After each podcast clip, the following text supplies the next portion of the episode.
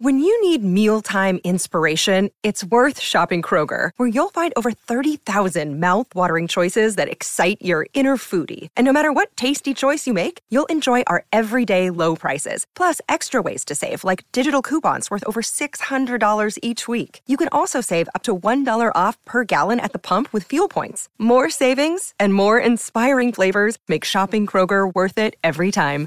Kroger, fresh for everyone. Fuel restrictions apply. La quinta puntata che vi ripropongo durante questa settimana della nostalgia di Philosopher So Good su Daily Cogito è la puntata su una bomber e la crisi dell'autoproprietà, datata a vigilia di Natale 2017, un sacco di tempo fa. Ed è un episodio a cui mi sento molto legato, in primo luogo perché mi si sono dischiuse di lì in avanti le porte del mondo del podcasting e ne ho capito le potenzialità. In secondo luogo perché qui si parla di veri ragazzacci come Nietzsche e una bomber. In terzo luogo perché è una riflessione interessante sull'inesistenza del libero arbitrio e sulla necessità della volontà, quindi da non perdere. Prima di lasciarvi all'ascolto del podcast, però, vi ricordo che domani, sabato 30 maggio 2020, sul mio canale Twitch si terrà la maratona di lettura e commento del mio primo romanzo I pianeti impossibili. Sarà molto divertente perché da anni non leggo quelle pagine e non sarò soltanto io a leggere quelle pagine, ma avrò anche degli ospiti che le leggeranno e le commenteranno insieme a me. Sarà una bella riflessione, molto lunga, staremo delle ore insieme sulla scrittura, sull'autorialità, sulla letteratura, sulla fantascienza insomma non mancate, il link al canale Twitch è in descrizione, ma adesso direi di non perdere tempo e vi lascio all'ascolto della puntata di Philosopher So Good di due anni e mezzo fa, Liberarsi dalla volontà, una bomber e la crisi dell'autoproprietà. E voi non dimenticate che non è tutto noia ciò che pensa. Questo è Philosopher So Good, il podcast che dà voce alle domande di oggi di Ric Dufer. Bentornati a tutti, io sono Rick Dufer e come vi avevo promesso, Philosopher So Good non vi abbandona nemmeno durante il prefestivo natalizio, perché anche oggi siamo qui per scoprire che più cose scopriamo, più domande ci facciamo. Nei giorni scorsi ho visto una serie tv bellissima che consiglio davvero a tutti, ovvero Manhunt, una bomber, in cui si racconta la caccia all'uomo che l'FBI ha perpetrato nei confronti del serial killer Una Bomber, al secolo Ted Kaczynski, che dagli anni 80 a metà dei 90 ha spedito in giro per gli Stati Uniti degli ordigni esplosivi, uccidendo e ferendo decine di persone. La cosa interessante della serie è il tentativo da parte del governo di far passare Kaczynski per un pazzo, un folle, quando invece non lo era affatto, quoziente intellettivo di 160, un dottorato in matematica ad Harvard, di fatto portò avanti le sue terribili azioni al fine, secondo le sue memorie, di avviare una rivoluzione culturale i cui programmi sono leggibili nel testo La società industriale e il suo futuro, vero e proprio manifesto di filosofia politica che mira al primitivismo e al rifiuto della tecnologia, al fine di liberare l'uomo dalle catene della modernità. Turbocapitalismo dappertutto, insomma. Ma non è del contenuto del manifesto che voglio parlare, quanto piuttosto dell'uso che il governo ha tentato di fare del concetto di impossibilità di intendere e di volere, con il quale tentò non solo di rinchiudere una bomber, ma soprattutto di esautorare le potenzialità del suo messaggio politico sovversivo e destabilizzante. E mentre guardavo la serie, da buon filosofo che si fa le pippe mentali, ho cominciato a nutrire la volontà di parlarvi proprio di questo, la crisi del concetto di autoproprietà.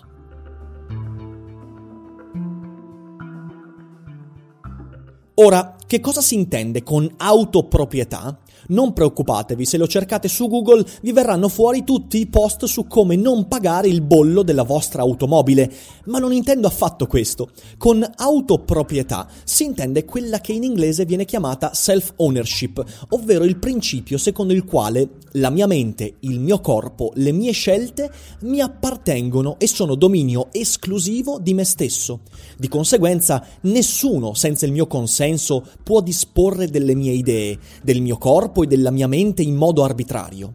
L'autoproprietà è un concetto centrale nella storia del pensiero politico, perché intorno ad esso si giocano moltissime prerogative del potere, cosa esso può fare nei confronti del criminale, per esempio, ma anche come possa relazionare la libertà dell'individuo con le necessità della collettività. La parola libertà è infatti il secondo elemento fondamentale che si innesta in quello di autoproprietà. Se io posseggo me stesso è perché sono, come direbbero Locke e Alexander Supertramp, naturalmente libero. Questo è il fondamento del diritto naturale, così come ne dà definizione Cicerone nel De Repubblica, in cui leggiamo vi è una legge vera, ragione retta conforme alla natura, presente in tutti, invariabile, eterna, tale da richiamare con i suoi comandi al dovere e da distogliere con i suoi divieti dall'agir male. A questa legge non è possibile che si tolga valore, né è lecito che in qualche caso si deroghi, né essa può venire abrogata. Da questa legge non possiamo essere sciolti a opera del Senato o del popolo. Essa non è diversa a Roma o ad Atene, non è diversa ora o in futuro. Tutti i popoli, invece, in ogni tempo, saranno retti da quest'unica legge eterna e immutabile. E unico comune maestro, per così dire, e sovrano di tutti, sarà Dio. In questa legge egli solo è l'autore, l'interprete e legislatore. E chi non gli obbedisse rinnegherebbe se stesso e rifiutando la sua natura di uomo, perciò medesimo incorrerebbe nelle massime pene, anche se potesse essere sfuggito ad altre punizioni.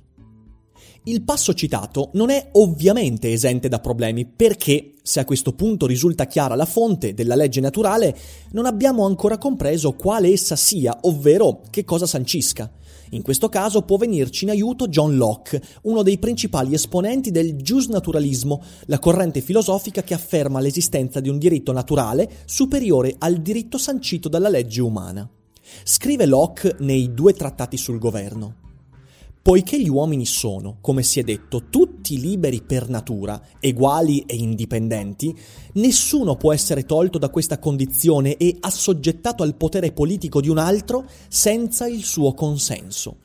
L'unico modo con cui uno si spoglia della sua libertà naturale e si investe dei vincoli della società civile consiste nell'accordarsi con altri uomini per congiungersi e riunirsi in una comunità, per vivere gli uni con gli altri con agio, sicurezza e pace nel sicuro processo delle sue proprietà e con una garanzia maggiore contro chi non vi appartenga. Quando un gruppo di uomini hanno, col consenso di ciascun individuo, costituito una comunità, hanno con ciò fatto di questa comunità un sol corpo, col potere di deliberare come un sol corpo, il che è soltanto per volontà e decisione della maggioranza. E continua Locke. Gli uomini passano dallo stato di natura alla società civile per mutua conservazione delle loro vite, libertà e averi, cose che io denomino, con un termine generale, proprietà.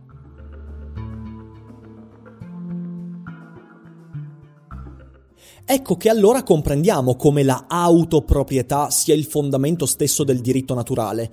Per poter difendere legittimamente la mia vita, la mia libertà e i miei averi dagli attacchi esterni, siano essi quelli di un razziatore, del destino o di un governo, io devo potermi considerare mia autoproprietà. La mia vita mi appartiene, la mia mente mi appartiene e delle mie azioni, fin tanto che queste non corrispondono ad un'aggressione per l'altrui autoproprietà, rispondo solo a me stesso. Ne abbiamo sentito parlare proprio nelle scorse settimane con il dibattito sul testamento biologico, strumento giuridico che emana per propria stessa Costituzione dal diritto naturale. Solo in quanto io sono mia autoproprietà posso decidere della mia vita e della mia morte, del mio destino o della mia felicità, poiché nessun uomo senza esplicito consenso potrà mai decidere di me, della mia mente o del mio corpo. Ma, ma, eh sì, le cose non sono così semplici. Ma c'è un presupposto ulteriore dietro al concetto di autoproprietà, il quale da solo difficilmente sarà un valido sostegno alla libertà di azione. Il presupposto di cui parlo è quello secondo il quale, nella valutazione dell'azione individuale, la volontà libera gioca un ruolo fondamentale. Con questo voglio dire che solo e soltanto se considero l'azione di un individuo volontaria potrò considerare libero quell'individuo. Facciamo un esempio concreto. Se un uomo desidera suicidarsi, secondo il concetto di autoproprietà, avrà tutto il diritto di togliersi la vita. Ma quel diritto quanto può dipendere dal sospetto che il suo agire sia dettato, per esempio, da uno stato depressivo patologico? Quanto invece posso davvero affermare che quel suo agire sia dettato da una libera scelta, scevra da influenze esterne, dalla sua volontà di individuo autodeterminantesi? Per dirla in modo più semplice, quanto conta la libera volontà e quanto l'influenza di fattori non volitivi nella produzione di una scelta individuale? Secondo il biologo Robert Sapolsky, la scelta non è mai davvero libera. L'azione di un uomo è sempre determinata da fattori a lui esterni, in modo così complesso da risultare però quasi impossibile l'analisi puntuale di ogni singola influenza. Prima di tutto, secondo Sapolsky, l'uomo è influenzato dalla sua predisposizione genetica, la quale comprende tutta una serie di elementi come le tendenze caratteriali, la conformazione chimica e fisica, la storia familiare, persino la storia della sua stirpe e specie. In secondo luogo, l'uomo è determinato dall'influenza ambientale, ovvero la situazione particolare in cui si trova ad agire, il contesto sociopolitico nel quale le sue scelte trovano luogo, la situazione emotiva in cui vive e le relazioni interpersonali in cui è imbrigliato.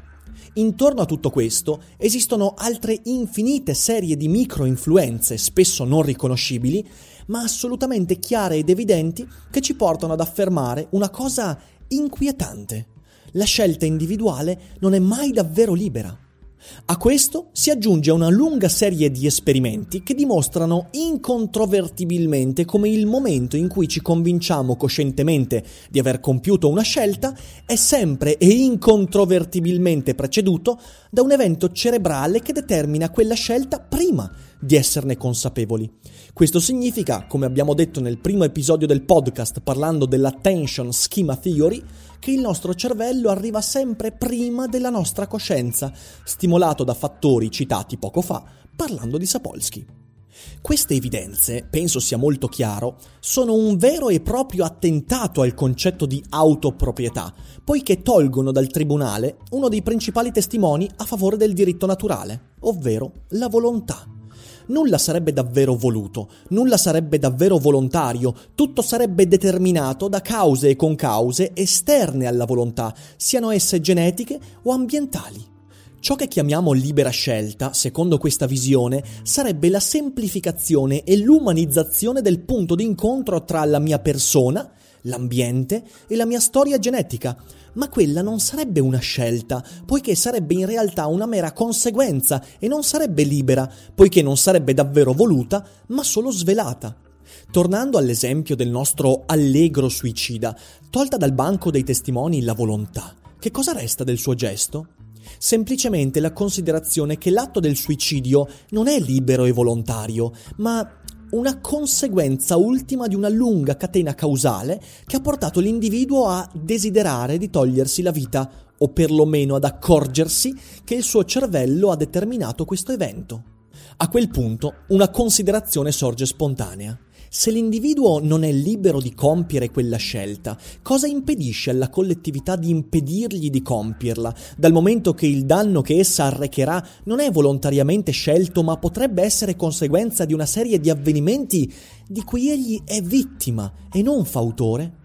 Se l'uomo non ha voluto ammazzarsi, allora la causa di questo gesto potrebbe essere patologica, una depressione, un raptus, un momento di debolezza che non corrisponde al sano percorso mentale di un individuo e la società, in questo caso, potrebbe decidere di sottrarre l'autodeterminazione all'individuo e decidere per lui, potremmo dire in stato di emergenza, almeno fin tanto che il suo stato mentale ed umano non venga normalizzato.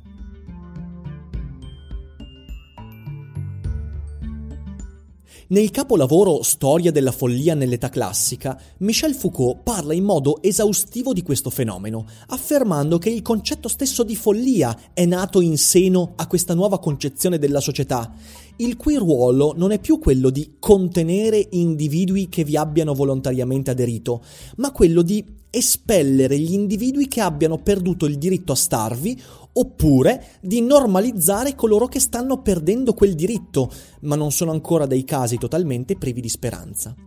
La società manicomiale, con tutto il suo apparato di psicofarmacologia, è la rappresentazione perfetta di questa normalizzazione. L'individuo che arreca danno a sé o agli altri deve essere ricondotto alla normalità, qualsiasi cosa questa parola significhi, poiché semplicemente non sa quello che sta facendo.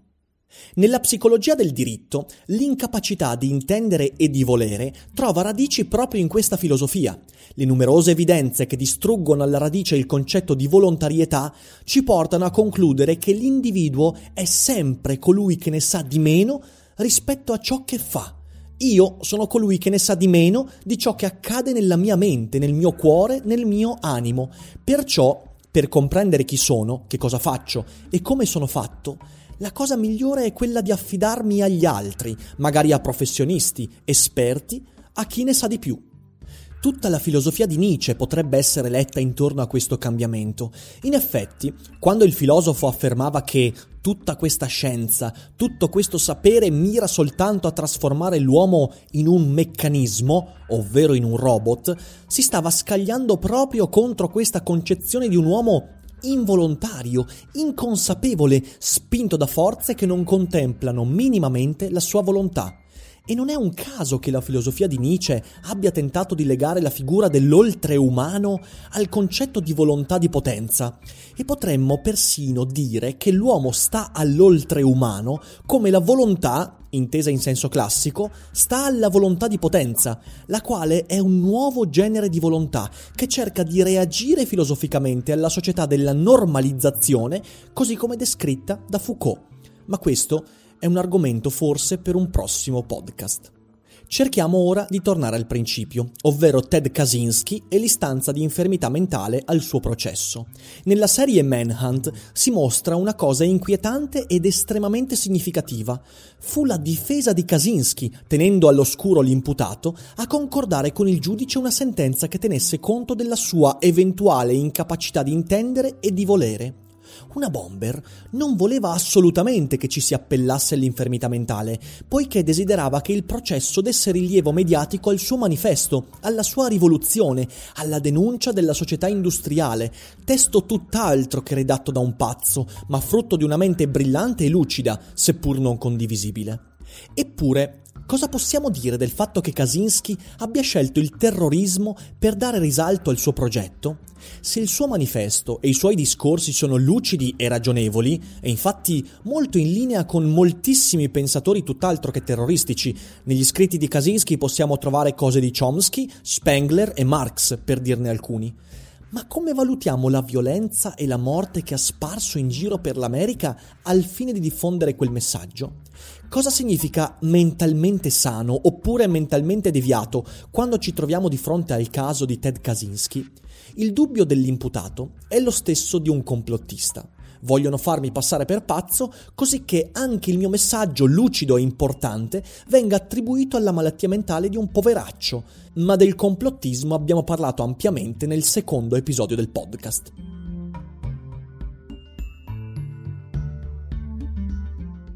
Il punto che vorrei far emergere è invece il seguente. La follia, ben lungi dall'essere un fatto conclamato, è un'arma straordinaria nelle mani della collettività per, in qualche modo, avere la meglio sull'individuo.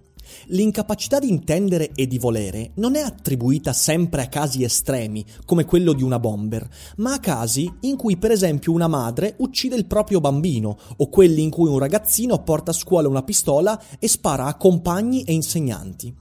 Il punto è che per la società contemporanea la distinzione tra malato e sano non esiste più, poiché quando la volontarietà delle azioni e delle idee viene meno, siamo tutti malati, nel senso che siamo tutti vittime dei pensieri che ci attraversano, dei gesti che compiamo, dal momento che non li abbiamo scelti liberamente, ma fanno parte di noi da prima che ce ne potessimo accorgere. Da questo punto di vista, la paura di Nietzsche è assolutamente fondata. Cosa possiamo farcene di un individuo che è stato di fatto trasformato in un servomeccanismo? Che cosa impedirà a questo punto a coloro che hanno più potere e più forza di disporre delle vite altrui a proprio involontario piacimento? Se il diritto naturale viene in ultima istanza sconfitto, se l'autoproprietà viene meno come sostegno della mia libertà individuale, cosa impedirà alla legge degli uomini un giorno di catturare il Winston Smith di turno per rinchiuderlo nella stanza 101 al fine di normalizzarlo, convincendolo coercitivamente ad inneggiare al grande fratello? Questo non è ovviamente complottismo, è solo il tentativo di immaginare le propaggini più lontane di un pensiero che ad oggi esiste ed è sempre più forte, quello secondo cui l'uomo non sceglie mai la propria strada. Forse ci accorgeremo delle conseguenze vere di questa filosofia. Quando al posto di una bomber e dei suoi crimini, sul banco degli imputati ci sarà qualcuno che avrà semplicemente desiderato di togliersi la vita. E il giudice, non potendo scegliere alcuna sentenza, emetterà l'unico possibile verdetto di colpevolezza, colpevole di aver desiderato, nonostante non vi sia più alcun diritto al desiderio. E anche oggi avete ascoltato Philosopher So Good. Vi ricordo di lasciare un commento e un mi piace se mi avete ascoltato su Spreaker, oppure lasciare una valutazione e una recensione se mi avete sentito su iTunes. In entrambi i casi condividete questo episodio sui vari social. Colgo l'occasione per augurarvi delle ottime e serene feste e per ricordarvi che il prossimo appuntamento sarà domenica prossima alle 12, come sempre, qui con me, Ric Dufer. Buona giornata a tutti e ricordate che più cose scopriamo, più domande ci facciamo.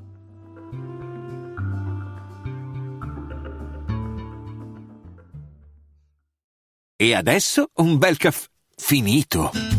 Perché rischiare di rimanere senza caffè quando puoi abbonarti a Caffè Borbone? Prezzi vantaggiosi, costi di spedizione inclusi, tante possibilità di personalizzazione e l'abbonamento lo sospendi quando vuoi. Decidi tu la frequenza, la qualità, scegli tra le cialde e capsule compatibili e crea il tuo mix di gusti e miscele. Mai più senza caffè con l'abbonamento Caffè Borbone. Tutte le info su caffèborbone.com.